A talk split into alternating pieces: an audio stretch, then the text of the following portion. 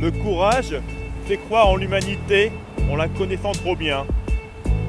C'est rester face au ressac du quotidien, accompagnant les marées et revenant au même point. C'est s'ancrer les pieds dans la terre face à la tempête. C'est sentir la piqûre du froid, mais rester et résister.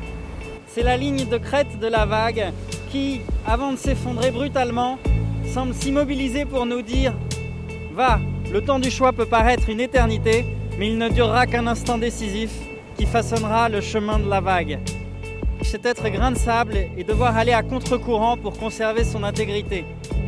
C'est ne pas hésiter à défendre ses choix quand bien même la mer s'y opposerait. C'est de faire un atelier pied dans l'eau avec Floriane à Pirou, ce qu'on appelle une pirouane maritime.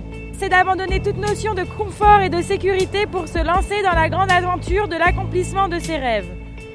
C'est de sentir que quelque chose arrête au plus profond le mouvement, que la disparition était proche, le silence scellé aux lèvres, et c'est de partir.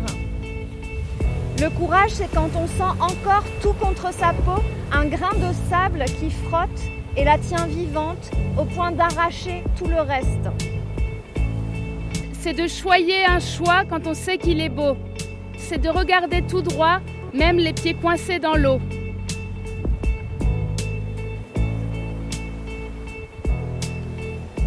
Le courage, c'est courir contre le vent lorsque se laisser porter est si simple.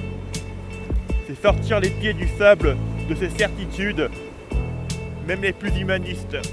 C'est affronter ces fantômes pour les faire fuir. C'est continuer le mouvement malgré la peur, les larmes, le sang. C'est se regarder sans honte. C'est regarder l'autre sans rougir. C'est un souffle noble et impérieux qui balaie la ronde des possibles et ne laisse subsister que la proue de la volonté. C'est parfois de dire oui, parfois de dire non. C'est de voyager avec ses peurs au lieu de les occulter. C'est de ne pas regarder où les autres en sont dans leurs avancées. C'est partir, partir chaque jour de là où l'on est, si forcé, sous peine de mourir sur place, inerte et pétri de rien. C'est, en cas de force contraire, entendre la petite voix Guide parfois discret, tapis au fond de soi, virer de bord quand le vent souffle ailleurs et se regarder en s'aimant tout autant dans l'erreur.